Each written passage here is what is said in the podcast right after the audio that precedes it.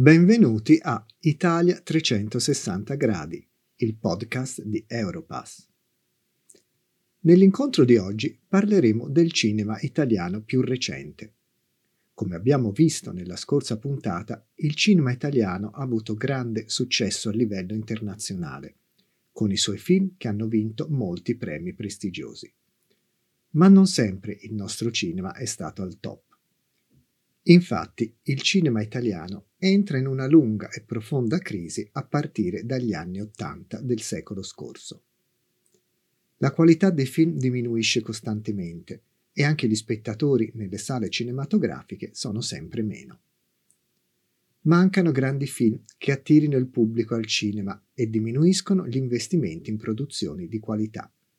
Tra gli anni 70 e gli anni 80 Molti registi che avevano fatto grande il cinema italiano, come De Sica, Rossellini, Visconti, Pasolini, Fellini, muoiono, lasciando un vuoto enorme nella produzione di cinema di alto livello.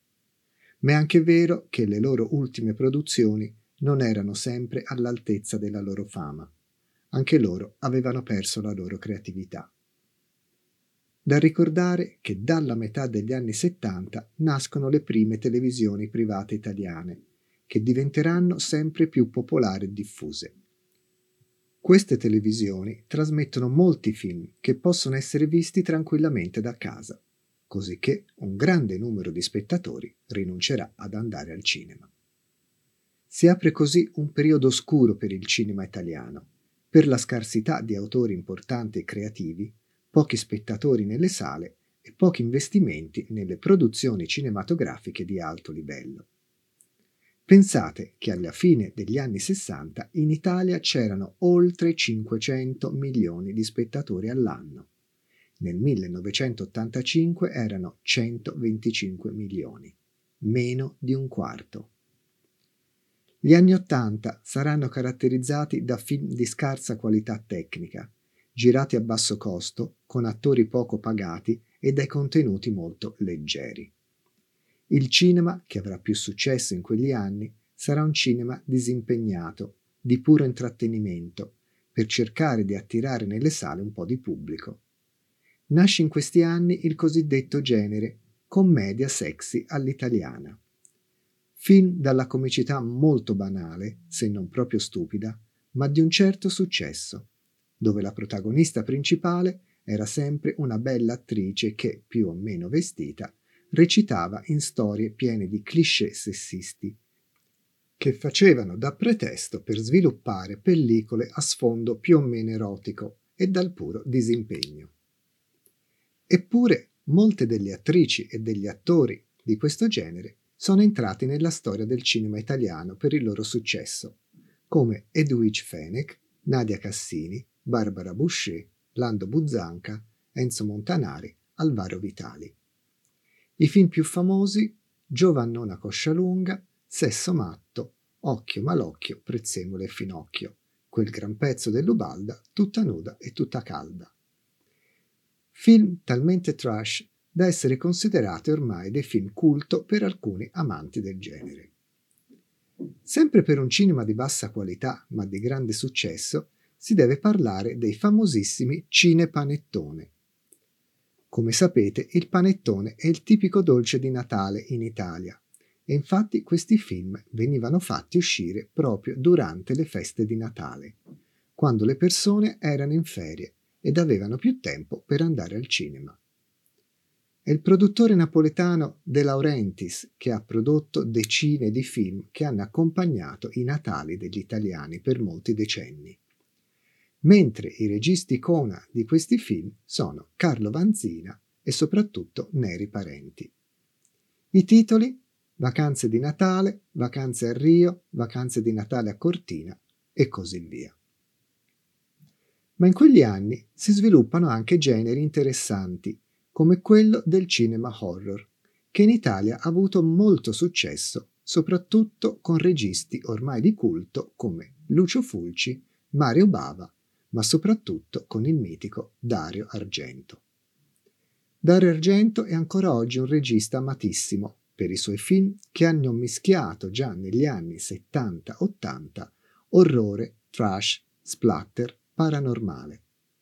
I suoi titoli più famosi Suspiria, Profondo Rosso, L'uccello dalle piume di cristallo. Film che oggi sembrano ingenui negli effetti speciali e nella realizzazione, ma che in quegli anni hanno avuto un successo enorme.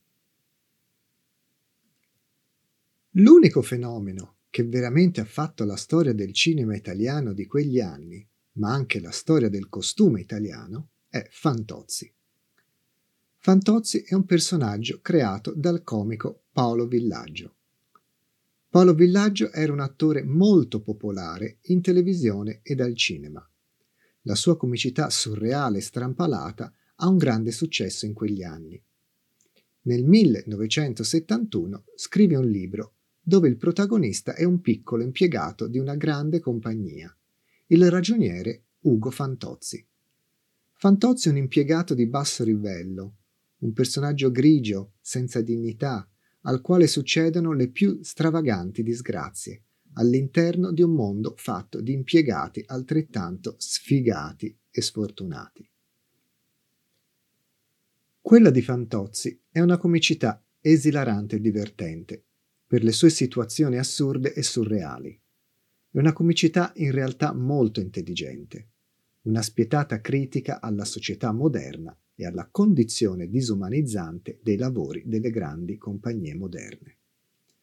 Pochi anni dopo l'uscita del libro nasce il film Fantozzi, che avrà ben dieci sequel, diventando una delle serie cinematografiche di maggiore successo in Italia. Fantozzi è un fenomeno tutto italiano. All'estero non ha mai avuto successo, perché dissacra situazioni e abitudini tipiche della società italiana con un'ironia non comprensibile a chi italiano non è. Questi film sono per molti un vero cult e molte delle battute ed episodi di questo film sono entrati nei modi di dire di tutti gli italiani. Pensate che dal nome Fantozzi è nato l'aggettivo fantoziano, che è ormai in tutti i dizionari di italiano. I film più famosi, Fantozzi, il secondo tragico Fantozzi, Fantozzi contro tutti, Fantozzi subisce ancora. Il cinema italiano degli anni 80-90 ha forse il suo momento di maggior declino.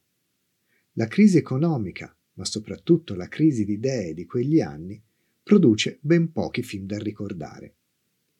Ma con la fine del millennio la situazione comincia a cambiare e si cominciano a vedere i primi cambiamenti e il cinema italiano comincia a produrre qualcosa di migliore qualità. Basti pensare al film La vita è bella di Roberto Benigni, che vince l'Oscar come il migliore film straniero nel 1999. Benigni farà molti altri film comici di grande successo e di una certa qualità, come la popolarissima commedia Non ci resta che piangere, insieme all'attore Massimo Troisi bravissimo attore napoletano, morto purtroppo molto giovane, diventato famoso per essere stato candidato agli Oscar per il poetico film Il Postino, film che vi consiglio di vedere.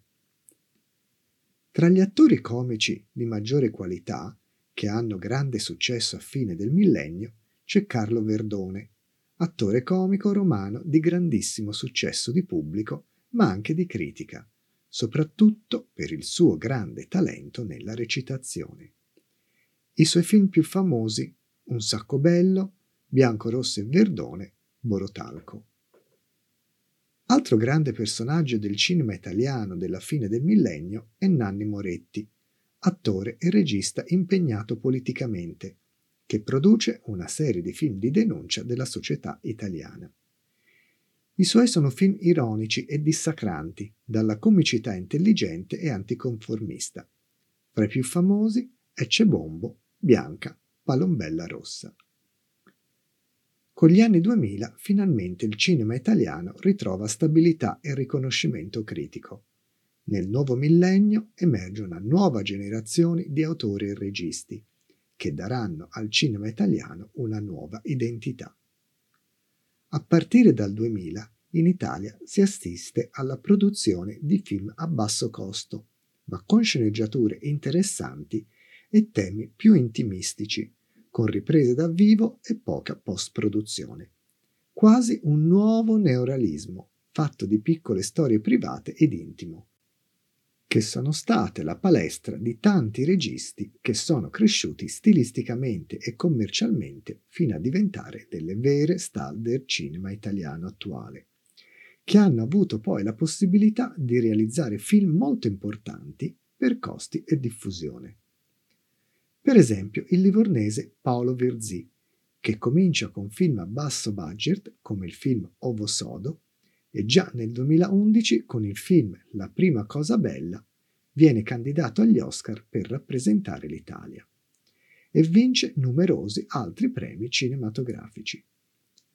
Altro regista interessante è il napoletano, ma naturalizzato milanese, Gabriele Salvatores, regista che viene dal teatro di avanguardia e che spesso ha lavorato in film in bilico tra il serio e la commedia.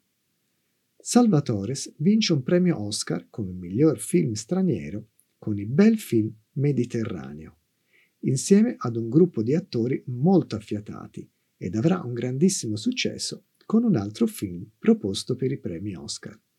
Io non ho paura, tratto dall'omonimo libro di Niccolò Ammanniti e che non fa ripiangere il libro stesso ma forse i due registi italiani più famosi del nuovo millennio sono il romano Matteo Garrone e soprattutto il napoletano Paolo Sorrentino. I due registi, praticamente coetanei, riportano l'Italia ai successi critici internazionali dopo molti anni. Garrone inizia la sua carriera con film a basso costo, ma molto interessanti. Storie piuttosto cupe, quasi noir, dai risvolti inquietanti, ma che gli daranno molta visibilità per la qualità delle sceneggiature e l'originalità delle riprese, come il film L'imbalsamatore. Il grande successo per Garrone arriva nel 2008 con il film tratto dal bestseller dello scrittore Roberto Saviano, Gomorra, un film durissimo che presenta in maniera violenta e realistica il mondo della criminalità organizzata di Napoli. Questo film avrà un successo internazionale e vincerà moltissimi premi cinematografici. Dopo questo film, Garrone farà altri film di alto budget, come Tale of Tales, il racconto dei racconti, il premiatissimo film Pinocchio e il tragico Dogman, film dalla inquietante atmosfera. L'altro regista italiano protagonista degli ultimi decenni è Paolo Sorrentino, Sorrentino farà carriera rapidamente. Già da giovane dirige film di una certa importanza, con attori di fama come il film Le conseguenze dell'amore, con il bravissimo attore Tony Servillo, che porta Sorrentino all'attenzione della critica. Il film che lo renderà famoso è Il Divo, un film che è una ricostruzione romanzata della vita di Giulio Andreotti, quello che era stato il più importante e controverso politico dell'Italia del dopoguerra. Anche questo film è interpretato dall'attore Tony Servillo, che è l'attore icona di Sorrentino, che apparirà in tutti i suoi film. Ma il grande successo internazionale arriva con il premio Oscar come miglior film straniero per il film La grande bellezza, un film ambientato a Roma e che di Roma mette in luce sia la bellezza che il degrado morale della città. Anche questo film ha come protagonista l'attore Tony Servillo. È un film che ha avuto un grande successo, ma alcuni critici lo hanno definito felliniano, ovvero un film che imita un po' troppo lo stile di Fellini. E forse non hanno torto. Nel 2016 e nel 2020 Sorrentino produrrà per il canale Sky le miniserie televisive The Young Pope e The New Pope con Jude Law, che avranno grande successo internazionale.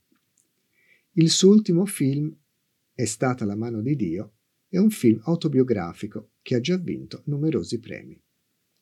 Ma per finire voglio citare un altro regista italiano, il giovane Paolo Genovese, che con il film Perfetti sconosciuti ha ottenuto in Italia e all'estero un successo strepitoso. un film che è entrato nel Guinness dei primati per essere il film che ha ottenuto il maggior numero di remake nella storia del cinema. Pensate, 20 remake in tutto il mondo. Spero che queste puntate dedicate al cinema italiano siano state chiare da capire, utili per conoscere meglio la cultura italiana e che vi abbiano fatto venire voglia di vedere tutti i film che ho citato, e non solo quelli. Vi saluto e a presto con Italia 360 gradi di Europass.